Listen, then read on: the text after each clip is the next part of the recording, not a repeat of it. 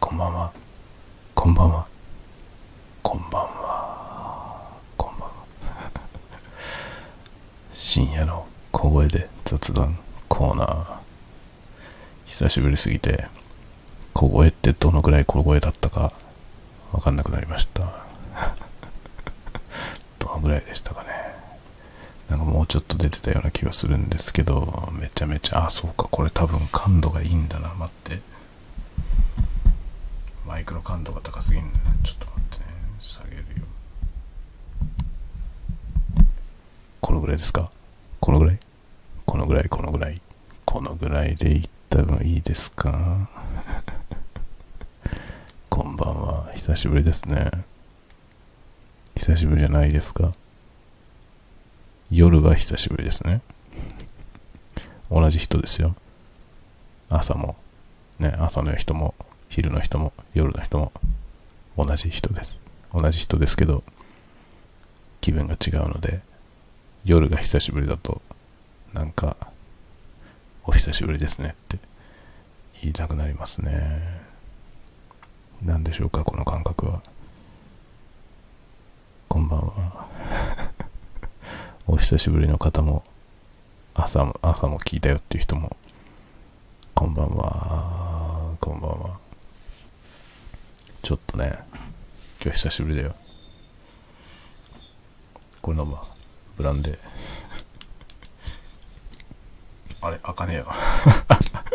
開かないわ。ブランデーの蓋も凍り、凍り固まってるよ。カポッ。ちょっと待ってね。ああ、めちゃくちゃいい匂いする。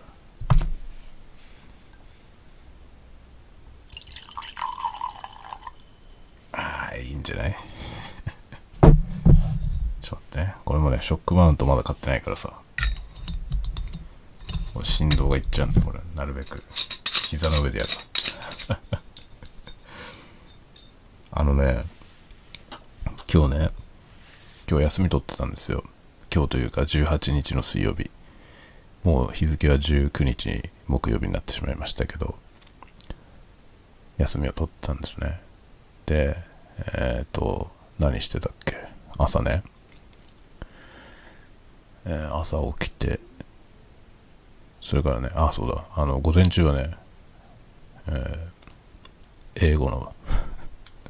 英語の勉強をしてました。最近英語、英語をね、ちゃんと喋れるようになりたくて頑張ってます。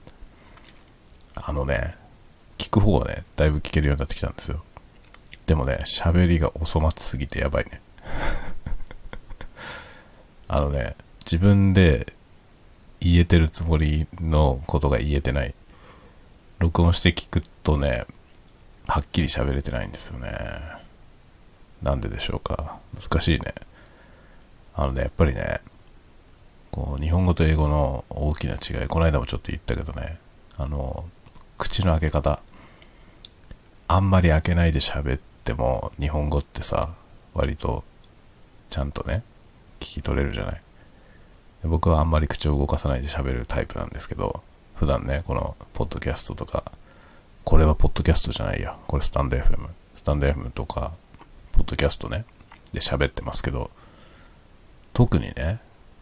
そんななんか何言ってるか聞き取りづらいっていうことはないと思うんですよ。まあ自分で客観的に聞いても、そんなにね、もごもごしてるなって感じはしないんだよね。なんだけど、この感覚のまま英語を喋ると何言ってるか分かんないんだよね。何言ってるか分かんないんですよ。ダメだなと思って。で、自分で言ってるつもりの発音が録音してみると言えてないんですよね。これをまずね、この差を埋めないことには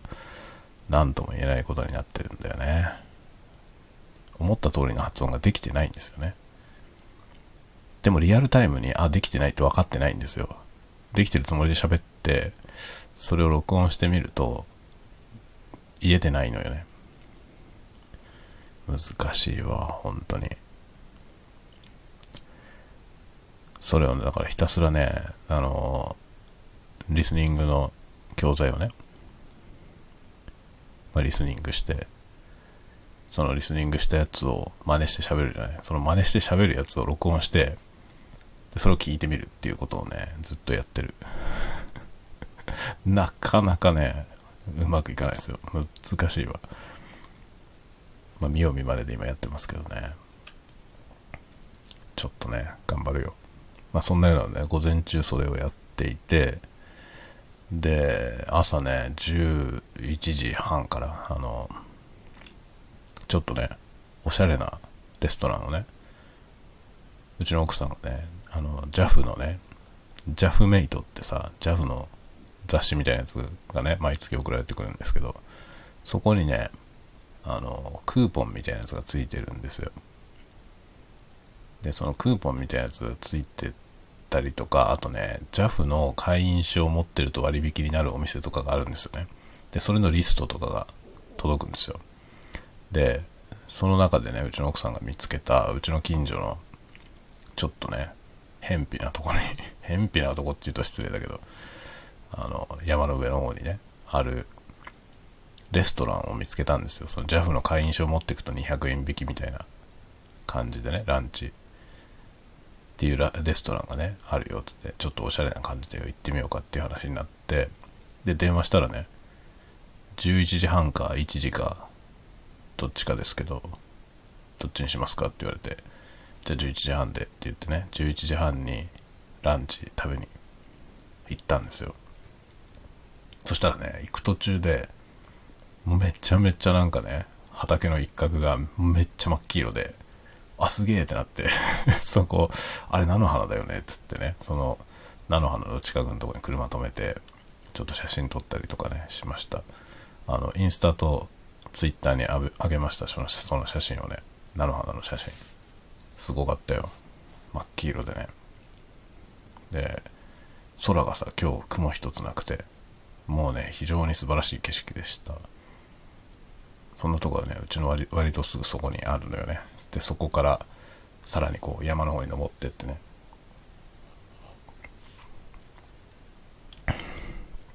でイタリアンレストランなんかね偏僻なとこなんですよ偏僻なところって言うと失礼だけどってさっき言ったばっかりなのにまた言っちゃうけどさ、あのまあ大きい町ではないんでね、ちょっと郊外のね小さい町で、まあ行政区画でいくとなんだろう、あそこは市じゃないんじゃないかな、郡石狩郡じゃないかなあたりのねちょっと本当に小さいところなんですよ。あんまり人が住んでないところでね、でねそんなところなんだけどものすごいしかるべき感じのシェフなのよなんかねそうそうたる経歴の持ち主なんですよ。でそんな人がねなぜかそんな片田舎のところでねイタリアンレストランをやってんですよ。でちょっと行ってみてね、まあ美味しかった。まあ美味しかったんですよ。あのねえー何パンが自家製のパンが出てねフォカッチャが出て、で、えー、本日のパスタと、えー、あのねスープかサラダが選べるんですよ。どっちかスープかサラダどっちかが選べて、で僕はスープを選んだんですけどスープ美味しかった。なんかよくわかんないスープ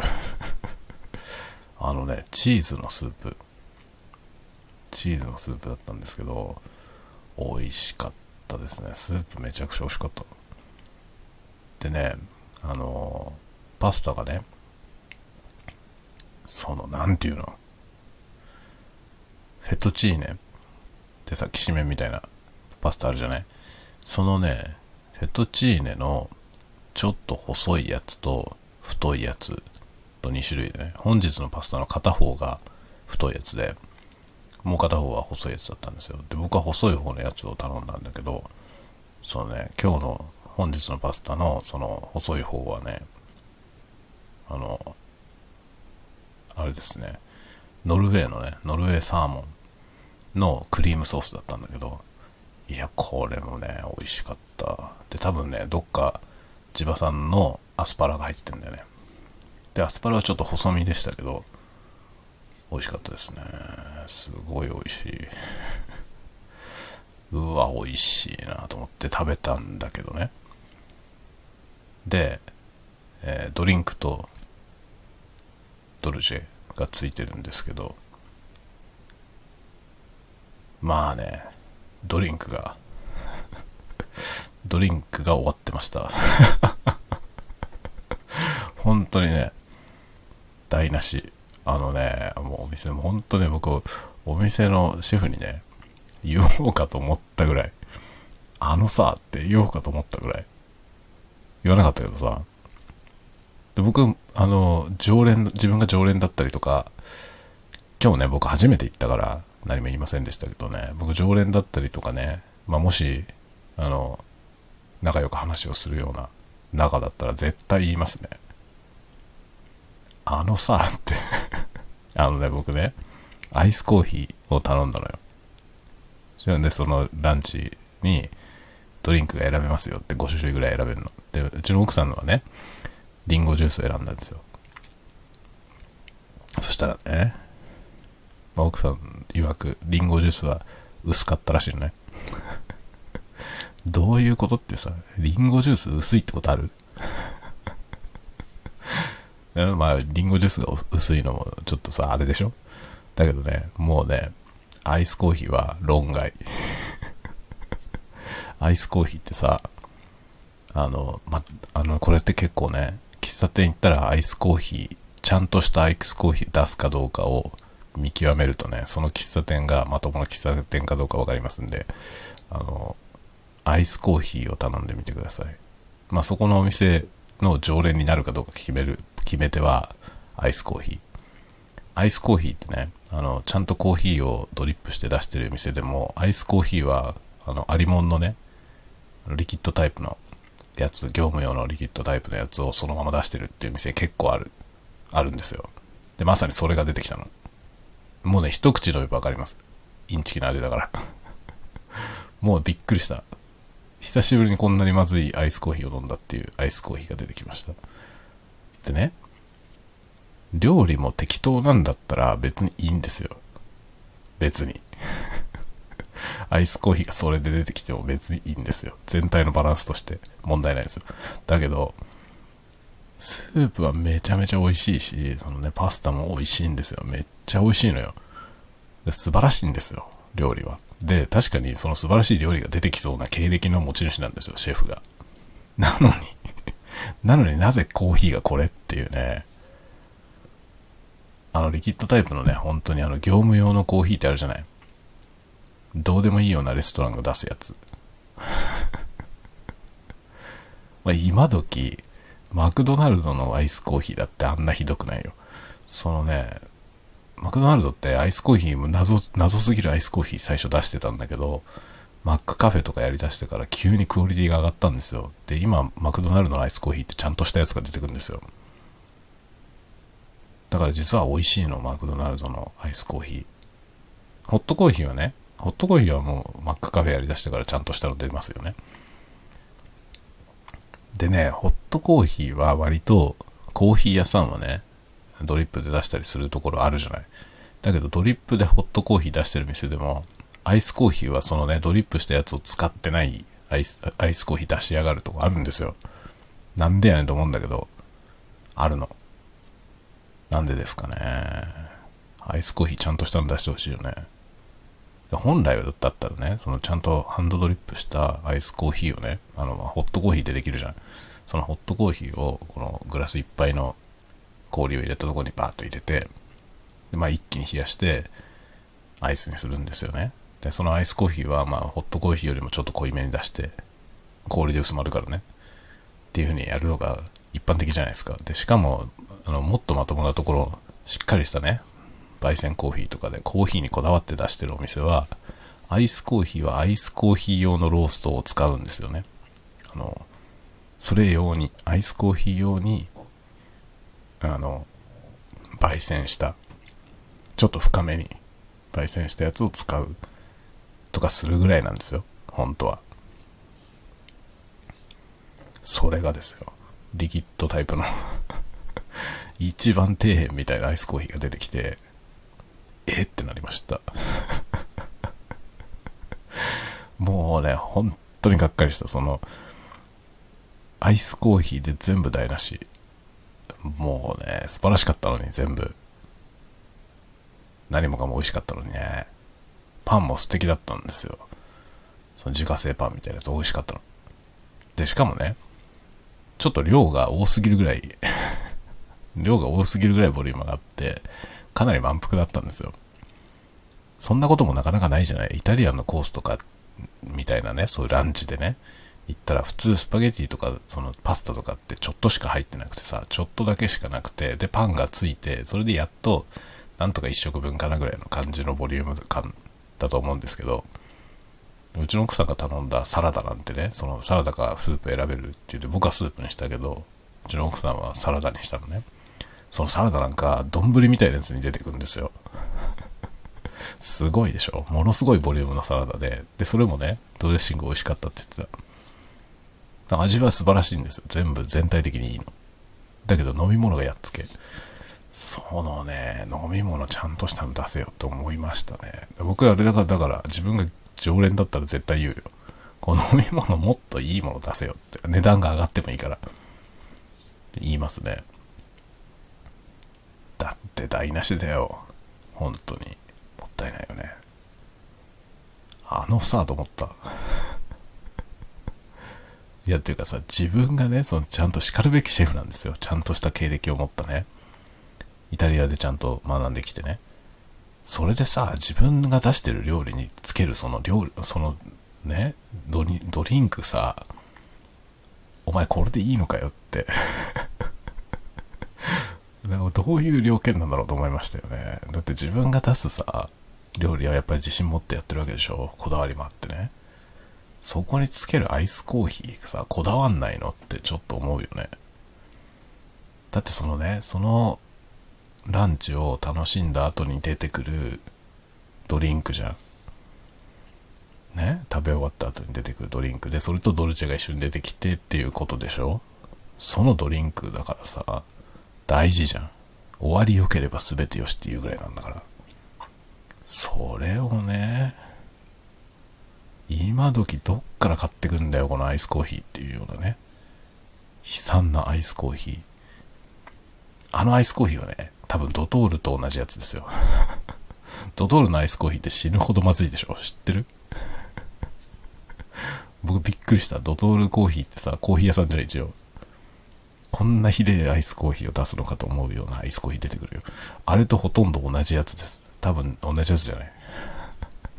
でも多分ドトールのアイスコーヒーはドトールブランドだよね、きっとね。自社で作ってるやつだと思いますけどね。でもあのアイスコーヒーはあのコーヒーメーカーで出さないですよね。リキッドタイプでパックに入ってるやつをあの下から出して、ただ注ぐだけなの。なんかそういうコーヒー出してるコーヒー屋さんはコーヒー屋さんじゃないですからね。普通はね、そんなもの出てこないんですよね、まともなカフェスタンドだったらね。びっくりですよ、アイスコーヒー。ひどいアイスコーヒーが出てきましたこれはね、ちょっと喋らずにいられなかったね。アイスコーヒーひどすぎ問題。リンゴジュース薄いってのも終わってるよね。なんでやねんと思うんだよね。なんかそこでさ、そこでだって後味悪くなっちゃうじゃない。もったいない、絶対もったいないよ。飲み物ちゃんとしたの出しなよって思うね。でさ、しかもね、その例えば食材とかもね、地場産のいいものを使ってますとかさ、そういうことやってるわけですよ。だからね、リンゴジュースもさ、あるわけだから美味しいやつが道内にあるんだからさ、そういうとこと提携すればいいと思うんだよね。だからしかるべきシェフ、シェフがやってるちゃんとしたお店なんだからさ、そりゃね、リンゴ農家とかさ、そういうところと契約すればいいと思うんですよ。で、もう直持ってくるわけよ、そのリンゴ、生おろしリンゴのリンゴジュース。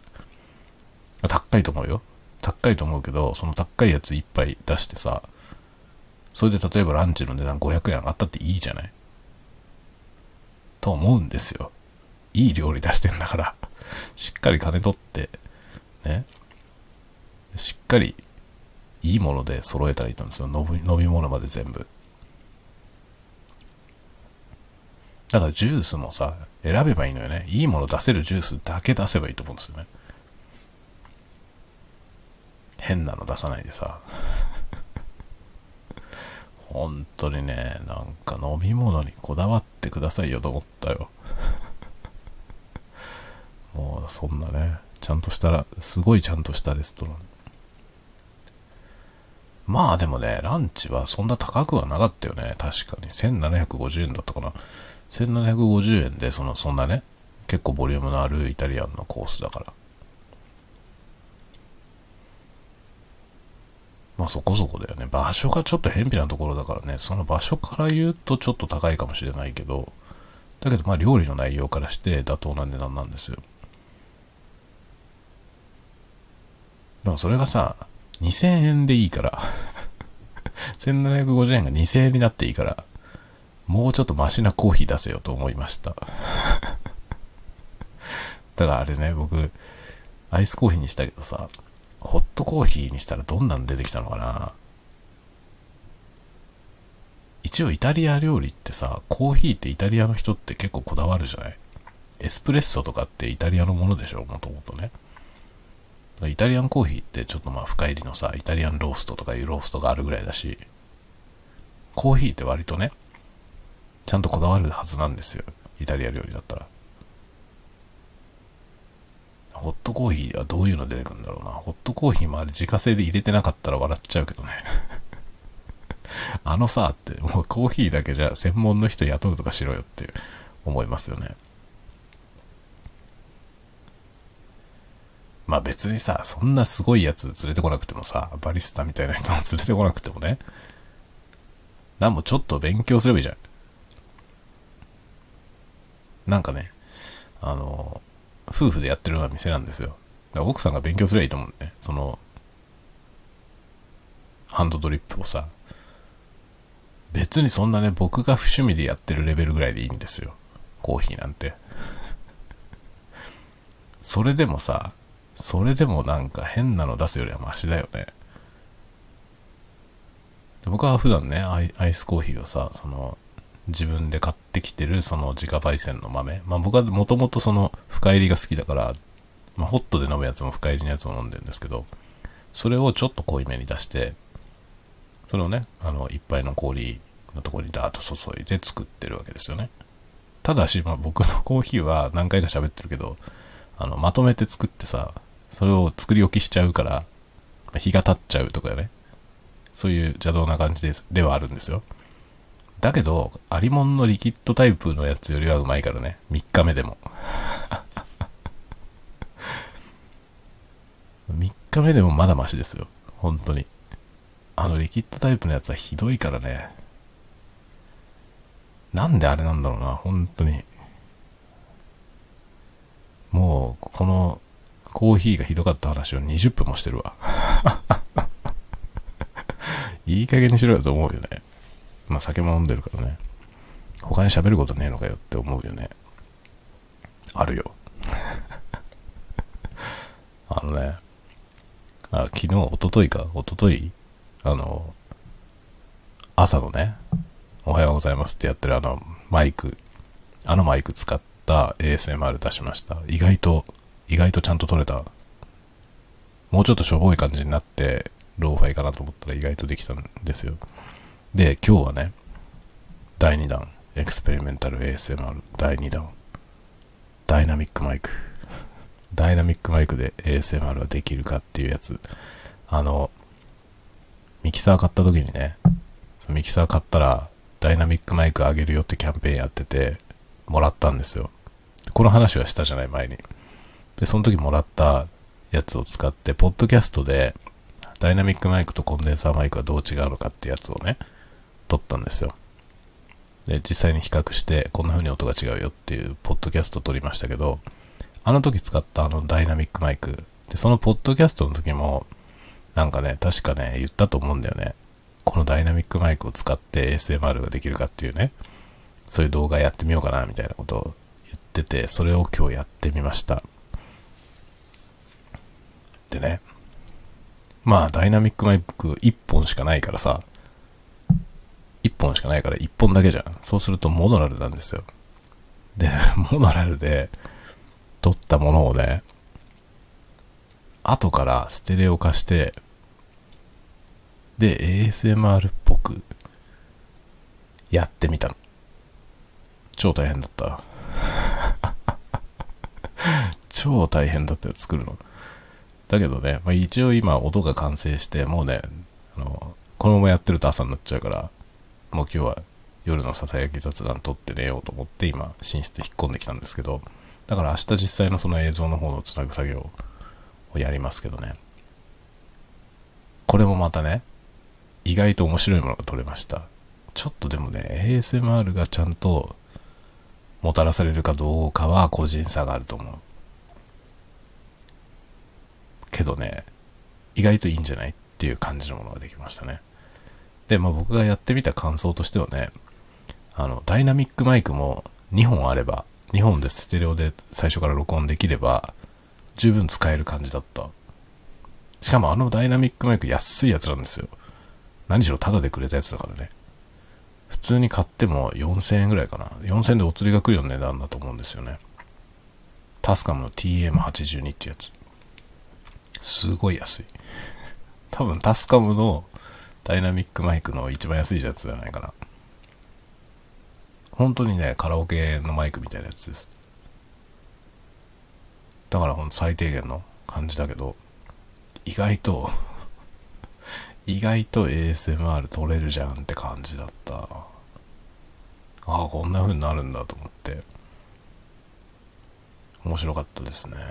録音。楽しいね、録音は。この間のノートにね、録音フェチノート書いたんです。とにかく録音したいっていうノート書きましたんで、それもちょっと見てほしいんですけど、まあ何しろ録音するのが好きだよっていうことでね。で、それ以来ね、変な風なこのね、変なのを作ってますね。誰もやってないような。ダイナミックマイクでどこまで エーエスエムアール ができるかみたいなことやってる人はまあ見たことないね。そんなことするやつはいないよね。だけどね、そういうことやってみたいね。いや、結構さ、その、もうね、ある程度確立されてるんですよ、無難な機材ってものが。でもね、でもやっぱりね、海外の人とか見てても、あの、なんだろう、例えばね、ブルーマイクロフォンのね、イエティ使って、やってる人でも、その著名な エーエスエム アーティストの人はね、誰も使ってない時から使ってるで、すごい昔から使ってたりとかね。で、結局そういう人が使ってるからみんな真似してそれをね使うじゃない。誰かがそれでいい音出してたらさ、あ、あれを買ってくればいいんだなってなるじゃない。で、割とそういう感じで同じような機材で同じようなものを作る人が多いからね。なので、ちょっと、そうじゃないことをやってみようと思ってね。ちょっと意外なことをやってんだよね。まあでもまあ、タスカムのね、タスカムの、あの、ビージーエム レコーダー、ディーアールゼロファイブ とか、よんじゅう、ディーアールよんじゅう とかは、あの、僕もやりましたね。あれはまあ、定番ったら定番ですよ。で、この、えー、エイチスリーブイアール、Zoom のね、この ブイアール マイクも、これも、まあ、あんま定番ではないけど、エーエスエム アーティストの人で使ってる人は結構います。何人か見たことある。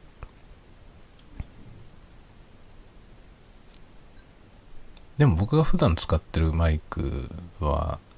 あんま使ってる人いないかな。エーエスエムアール ではあんま使ってる人、見たことないですね。ちょっと特殊かな。特殊ではないけど、マイク自体は全然特殊なものじゃないけど、エーエスエムアール の人があまり使ってないって感じですね。でもね、今日使ったダイナミックマイクはまあほぼいないよ。ただね、ダイナミックマイクで エスエムアール をやってた人は何人かいるんだよね。でそれはね、かなり早い時期に始めてる人、あのまだ定番のやり方とか確立する前の本当に初期の段階で、とりあえず何らかのマイクを買ってみてやってみたみたいな感じの時にダイナミックマイクでね撮ってた人はいましたね。でもその時やっぱりそういう時期のあれなんで、まあ、音もあんまり良くはなかった。もちろん試行錯誤、その人たちの試行錯誤があったおかげで今があるから、ね、今のその礎になった方々なんで、ね、もう尊敬すべき人たちなんですけど、そういう時代の試行錯誤の中にはあったんですよね。そのマイクを使ってるケースはありました、ダイナミックマイク。だけどダイナミックマイクで僕みたいにそのね、今この時代に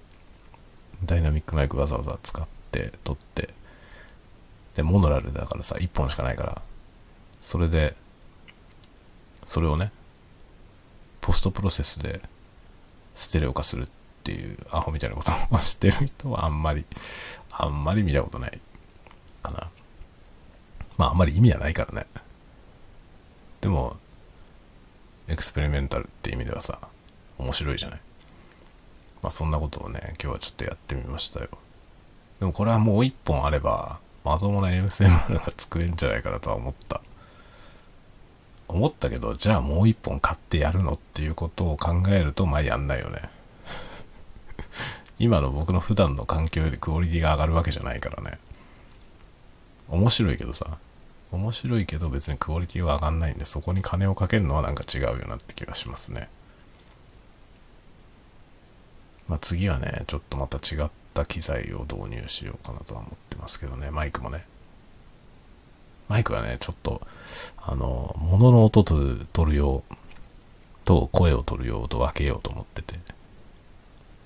検討してますよ。いろんなことをね、検討してます。カメラ買うんだけどさ、来月はカメラを買うよ。カメラはもうね、あの、必要に迫られてるわ。今のカメラがもうバッテリー問題があって、電源につないで使えるカメラが欲しいですね。ちょっとそこのところちょっと調べて導入しようと思ってます。まあ大体機種は決めてるんだけどね、それを入れて、でまあマイクもね、どっかのタイミングで買わなきゃなと思ってて、そんなに高いマイクじゃないんだけど、結局ねマイク買うとさ、さらなるマイクケーブルとかも必要でさ、でケーブルと端子買ってまたハンダ付けしようと思ってますけど、それもね、まあ、その方が安いんだけど、それでもバカになんないからね、結構な金額になっちゃうんだよね。マイクもね、その一式揃えるとさんまんえんくらいかかるんだよね。まああんまり高いマイクじゃないからさんまんえんくらいで済みますけど、それ買ってきたらタイピングの動画とかを撮り直そうと思ってんだよね。タイピング動画のタイプ、タイプ音をそのマイクで撮りたいんだよね。多分今までのやつよりも格段に音が良くなりますね。まあ、今までのあれ ディーアールフォーティー です。撮ってるからね。ディーアールフォーティーエックス で。タイピング音ね。あ、あのね、違うな。どれだっけ？ハッピーハッキングのやつかな。どれだったかはね、普段のあの、喋り、喋りを撮ってるマイクで撮った。喋りっていうか、あの、普通の エーエスエムアール を撮ってるマイク。まあ、あれはオーディオテクニカの エーティーにせんさんじゅうご っていう、エーティーにじゅう シリーズの真ん中の機種なんですけどね。それを使って、それをにほん使ってね、撮ってるんですけど、それで撮りましたね。タイピングを。でもね、ちょっとやっぱり違うんだよ。ラージダイヤフラムはやっぱりね、ああいう狙った音をピンポイントで取るっていう感じじゃないんですよね。もうちょっとスモールのやつをを使いたいなと思ってるところ。あとはなんだろう、あのネイチャーサウンドネイチャーサウンドもね、そのマイクで撮ってみたいなって思いがあるんだよね。そうすると今度はさ、フィールドレコーダーも欲しくなるわけよね。外でレコーディングするためのレコーダーで、あのね ディーアールフォーティーエックス がそれに使えるんですよ。一応あの普通のねそのコンデンサーマイクをつけられる端子がついてるからフィールドレコーディングできるんですけど、いかんせんあいつ電磁波に弱すぎるのでいや本当にね、なんだろうね、このね今日はこのね Zoom の エイチスリーブイアール っていうこのさんびゃくろくじゅうどアンビソニックが取れるマイクを使ってフィールドレコーディングしに行ったんですよ、近くの雑木林に。で撮ってみたんですよね。でそれを撮りながらあの椅子に座ってね、でスマホでツイッター見たりとかしてても別にノイズ入らないんですよこいつは。だからちゃんとシールドされてるんですよね。そのその程度の、だからすぐそばでスマートフォン使ってね、スマートフォンが通信しててもその通信によるノイズは乗んないの、このズームのこれは。だけど ディーアール は乗る、乗るんですよタスカムの ディーアールフォーティーエックス と ゼロファイブエックス は両方とも乗ります、ノイズが。だから隣にそのスマートフォンがあるだけでダメなんですよ。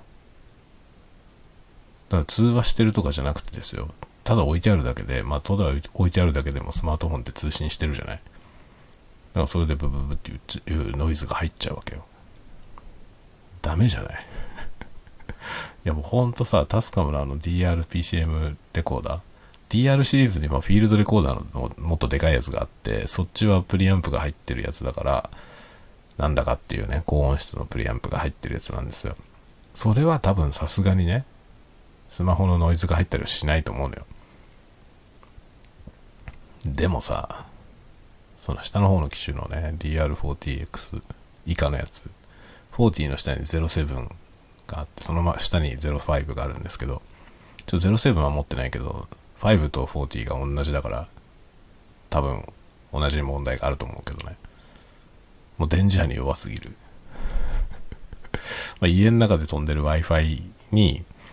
このスマートフォンがつながっているだけでノイズが乗ります。でもね Wi-Fi だけだったら乗らないということが分かりました。あのね、僕が普段作業してる部屋ってね、その部屋に家の中に飛ばしてる Wi-Fi のルーターがいるんですよ。だから Wi-Fi の電波はそっから出てるんだけど、それだけでは別にノイズは乗んないんですよね。でも近くにスマートフォンがいると乗るの。で、スマートフォンをあのエアプレインモードってあるじゃない、通信しないモード。あれにするとノイズ乗んなくなるんですよね。だからやっぱスマホが犯人なんだよね。でも他の機材はそんなことなんないんですよ。 ディーアール だけなんだよ、なるのがタスカも多いって感じなんだよね。でタスカムに問い合わせたらさ、まあ、それは電波ノイズですねとかしれっと言うわけですよ。電波ノイズなんで電波を発するやつを遠ざけてくださいって言うんだよね。だけどさ ディーアールフォーティーエックス とか ディーアールゼロファイブエックス って iPhone につないでインターフェースとして使えるよっていう機能があるわけよ。だから iPhone につないで使うんだけどっていう話なんだよねiPhone 離して使ってくれって言うけどさ、いやいやだってこれつないで使うんだよってさねえ、iPhone と繋いで使うのに iPhone が通信したらノイズ乗るんじゃダメだろっていうさ、シールドしてくれよっていう感じなんだよね。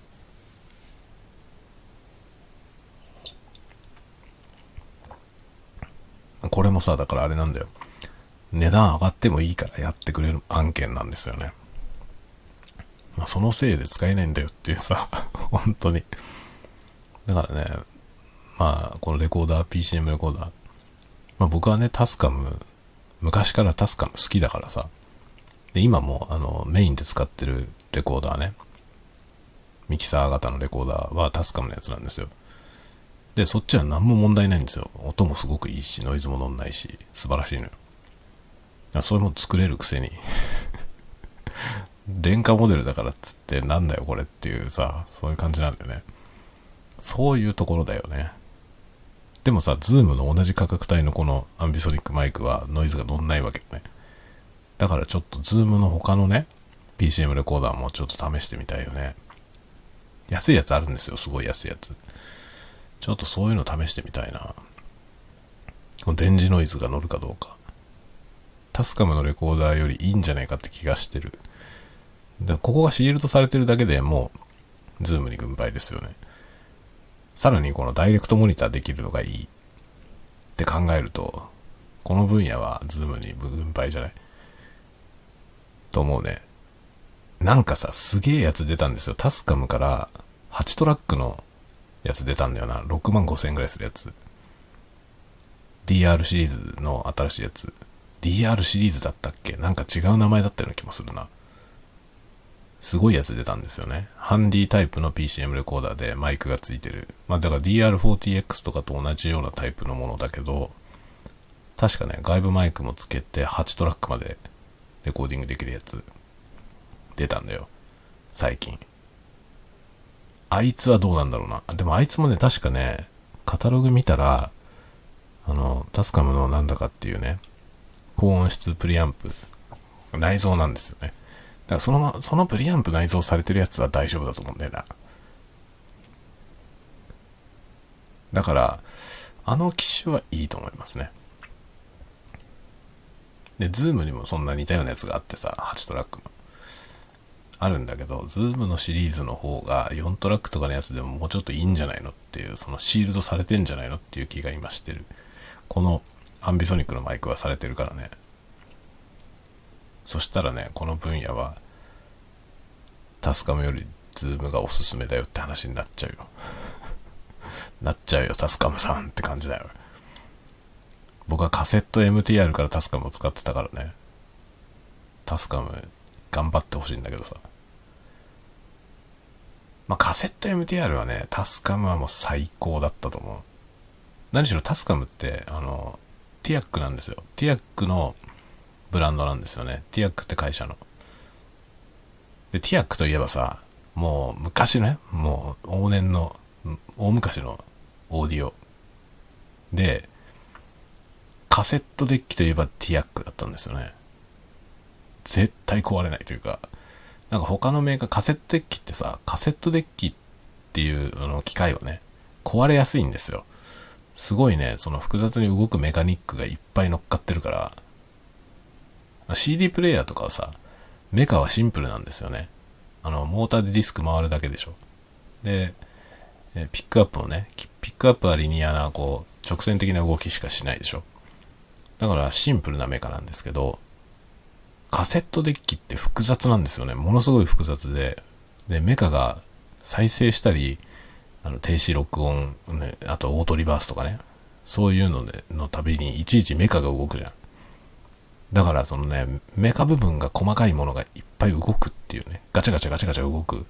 機械なんで、すぐ壊れるんですよ。故障しやすい機械なんですよ。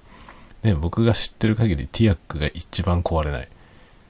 ティアックのカセットデッキはものすごい信頼性が高いんですよね。そういう意味で僕はもうすごい信頼してて、で、カセット エムティーアール はね、もうめちゃくちゃ使い倒したんですよ。よんトラックのやつ。よんトラックのカセット エムティーアール あれね、僕中古で買ったんだよ。中学の時。中古で買って、でね、僕高校卒業した後音楽学校に行ってたんですけど、音楽学校で練習するのにもうめちゃくちゃ使ったのよね。もうガッチャガチャガッチャガチャ。なんか再生して、まあ自分がベース弾いてね、ベースの練習するのに使ってたんだけど、その、実際の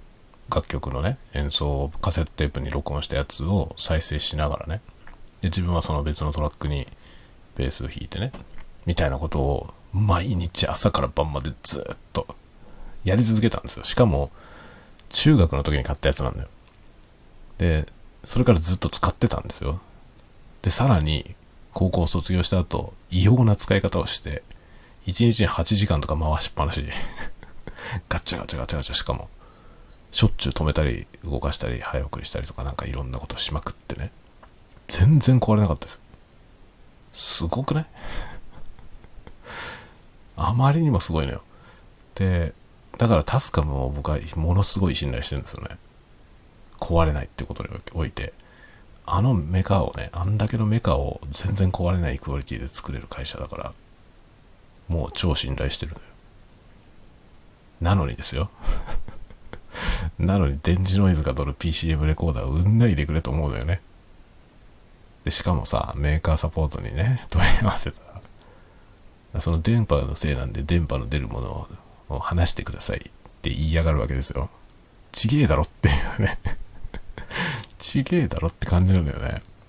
ね。もうしょうがないからね、今出しちゃってるやつはね。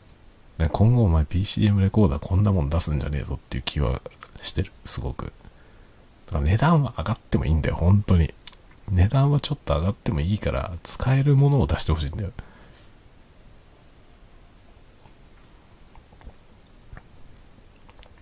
だけどね、ディーアールゼロファイブ めっちゃ売れてるよね。YouTube で ディーアールゼロファイブ で エーエスエムアール やってる人ものすごい多いですよ。あれすごい数で売れてると思うな。で結局さ、やっぱ YouTube であれ使われてるとさ、物の良し悪しとか関係ないんだよね。みんなが使ってるから買うわけですよね。だけど多分僕が思うに Zoom のね一番安いやつってあんまり使ってる人いないけど、あの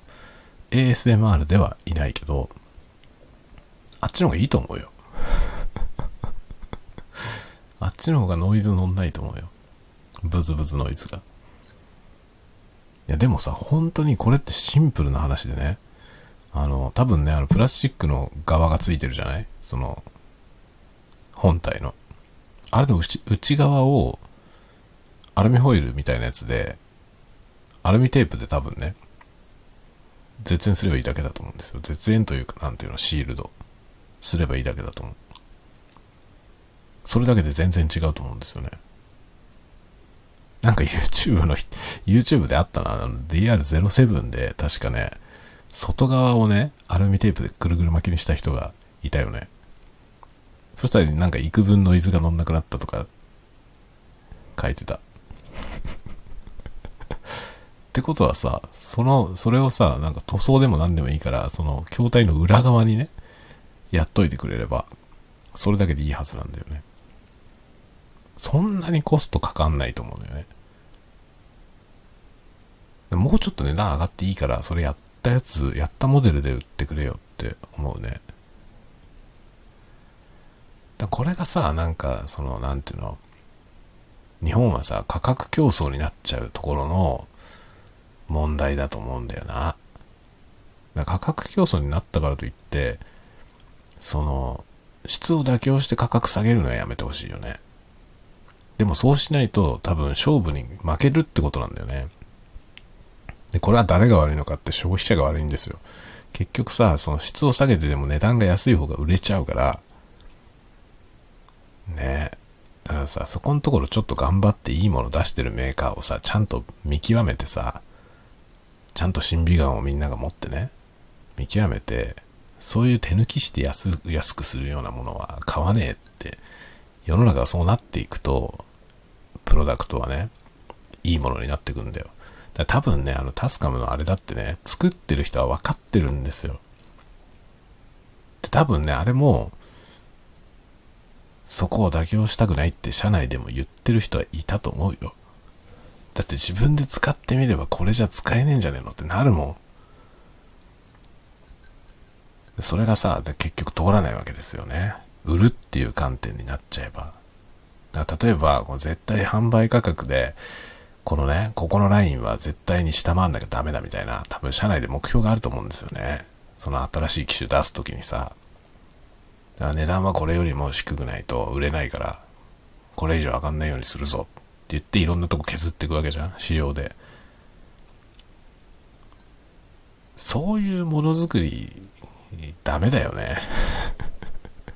ジャパンはさ、そういうものづくりから卒業した方がいいよ、そろそろ。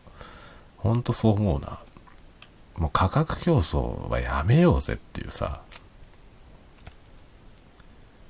多分ね、日本って今、日本の国内が景気悪すぎるし円が安すぎるせいで多分分かってないよね、日本人ってね。今円がめちゃくちゃ安いからね、逆に言うと海外からすればね、日本のプロダクトが質が良ければ高くても買うと思うよ。円より強いんだからさ、みんな。円が安すぎんだから。ねえ、だからさ、今こそさ、自信持っていいもの作ろうぜ。日本人はいいもの作れんだから、作ろうぜって思うよね。妥協しないで。変な泥水みたいなアイスコーヒー出さないでさ、値段上げていいコーヒー出せよと思うよね。ちゃんとシールドして値段上げて出せよって思う。買うよ。僕は買うよ。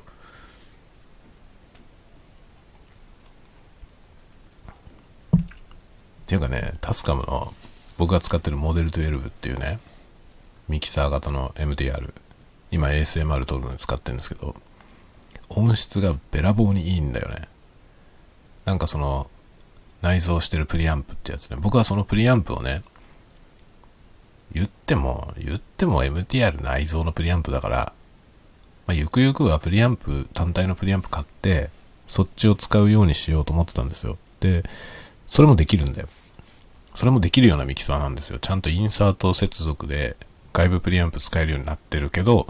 内蔵のプリアンプもタスカムがこだわって作ったやつなのよ。だこだわって作ったプリアンプだけど、もっと専用のね、プリアンプだけで何十万もするようなプリアンプもあるから、そういうやつ使いたい人向けに、それも使えるよっていうミキサーなのよ。よくできてるわけ。だけどね、僕それはだから、ゆくゆくはプリアンプ買い替えようと思ってたけど、内蔵プリアンプが意外と良くて、すごくいいんですよ、音が。なんだこれで十分じゃないと思って。今ね、だからプリアンプを買おうと思っていた計画は、あの、無期限ペンディングしました。いらないっていう。多分買わないね。当分買わないですね。いらないんじゃねってなった。すごいちゃんとしてるから。だからそういうもの作れるわけですよ、タスカム。そりゃそうなんだよ。すごい質の高いもの作れるメーカーなんですよ。なのに、シールドしろよ。ちゃんとシールドしろよって思うよね。今時だってさ、電波と飛んでないとこなんてないんだから、ね、だって外でフィールドレコーディングしたってさ、どこだって携帯電話の電話、電波なんて飛んでるじゃない。そしたら外でレコーディングしてる時にね、まあ、自分の携帯とかでさ、着信とかしたらもう台無しでしょ。まあ、自分はさ、まだ電波をオフにしてね、エアプレインモードとかで作業中はもう電話なんてどうせ受けられないし、オフでいいやってなるけどさ、周りにも人いるわけじゃん。特に街の中とかで撮影とかね、撮影というか収録とかしてたら、周りの人の携帯に着信してね、とか、だってネット見てる人とかっているわけじゃない。それでブツブツノイズ入るようじゃどうしようもないよね。使えねえんだよっていうさ、これじゃ使えねえんだよって話なのよ。だから本当にごせんえん値上がりしてもいいからシールドしてほしいんだよな、みたいなことがね。そう、だからそういうプロダクトをさ、みんながさ、ちゃんといいものを判断していい方を買うっていう風になればね。だからこれで ディーエーアール シリーズ全然売れなければ、タスカムも考えるんですよ。だから同じ、まあライバルはズームなんですよね。同じようなものをズームも出してるから。で、ズームかタスカムかっていう感じなんだけど、そこの戦いでさ、もう完敗したらいいんですよね。その電磁、電磁ノイズのシールドの問題でさ、絶対ズームの方がいいよねっていう口コミがどんどん広まればね、タスカムもね、やると思うんですよ。そうかって。やっぱ電磁ノイズのシールドは必要なのかって当たり前だけどさっていうか、なんでなくていいと思ったんだろうな。ほんとわかんねえんだよ。そう、ほんとね、イタリアンのコーヒーと同じぐらいわかんないよ。なんでこのコーヒーでいいと思ったんだよっていうさ、そういう事案多いよね。いろんな局面でさ、なんでこれでいいと思ったのって思うようなことってあるよね。しょっちゅうあるわなんでこれでいいと思ったんだろうなっていうね。それぐらいよくわかんないものが世に出てくるじゃない。まかり間違ったのか何なのかさ、何これっていうねえ。消費者が舐められているのか消費者舐められているのか、それともそういうトンチンカンなものを出しちゃうぐらいいろんなとこが緩いのかね、どうなんでしょうね。事情はよくわかりませんけどね。まあね、録音録音も奥が深いよ。楽しいよ。ちょっとまたね、違うマイクとかも買ったりとかしたらレビューもしていこうかな。まあカメラ買ったらね、ちょっと開封動画みたいなやつを エーエスエムアール でやってみようと思いますいや、僕の好きなね、海外のアーティストさんがね、あのカメラのね、アンボクシングアンボクシングって要は開封動画ですね、あのやってたやってたのよ、 エーエスエムアール で。あれやっぱこういう風になるじゃんっていうさ、なんか開封動画としては見られないと思うんですよね。開封動画として見たい人は多分 エーエスエムアール じゃなくて普通にやってって思うと思うんだ。だけどだからまあその分再生が減るけど、再生数はね、でも エーエスエムアール でやろうと思ってる。 エーエスエムアール の開封動画やっぱ面白かったよ。その僕が好きな、もう大好きな人の エーエスエムアール でねやってました、アンボクシング。まあ、その人は変なのばっかり作ってる人でさ変なのばっかり作ってて、いちいちね驚かされますよいつも。でもアンボクシングも面白かった。ああいうか、まあそれがね、なんか一番彼が僕の中では一番目標ですね。同じようなことをしようとはあんまり思わないけど、てかできないけどさ、できないけど、なんかあのマインドがね、マインドセットがあの人はいいですね、とても。まあ流行り廃りがどうなろうと関係なく、もう突き進んでも本当にアートだよね。アートの人だと思います。 エーエスエムアール もなんかいろんな方向があるけどさ、僕はなんか独自のアートになっていく方向に行きたいなと思うけど、最初からそんなのやってもなかなかねなかなか見てもらえないから、まあまずは、えー、普通のオーソドックスなのもやりつつ、ちょっと変わったのやりつつっていう感じでいこうと思ってます。ダイナミックマイクのやつはどうだろうな。受けがいいといいんだけど受けがいいといいんだけど、ちょっとねマニアックすぎるよね。マニアックすぎると思うわ。気に入ってもらえるといいなと思って作ってますけどね。まあそんな感じでいちじかんぐらい喋りましたね。早く寝ないと。明日は仕事だからね、僕もね。仕事だよ。仕事なのにこんなに遅くなってしまったよ。今ねにじさんじゅうはっぷん。やばいねろくじよんじゅうごふん起き。今ねにじよんじゅうごふんに寝ればよじかん、よじかん寝れるよ。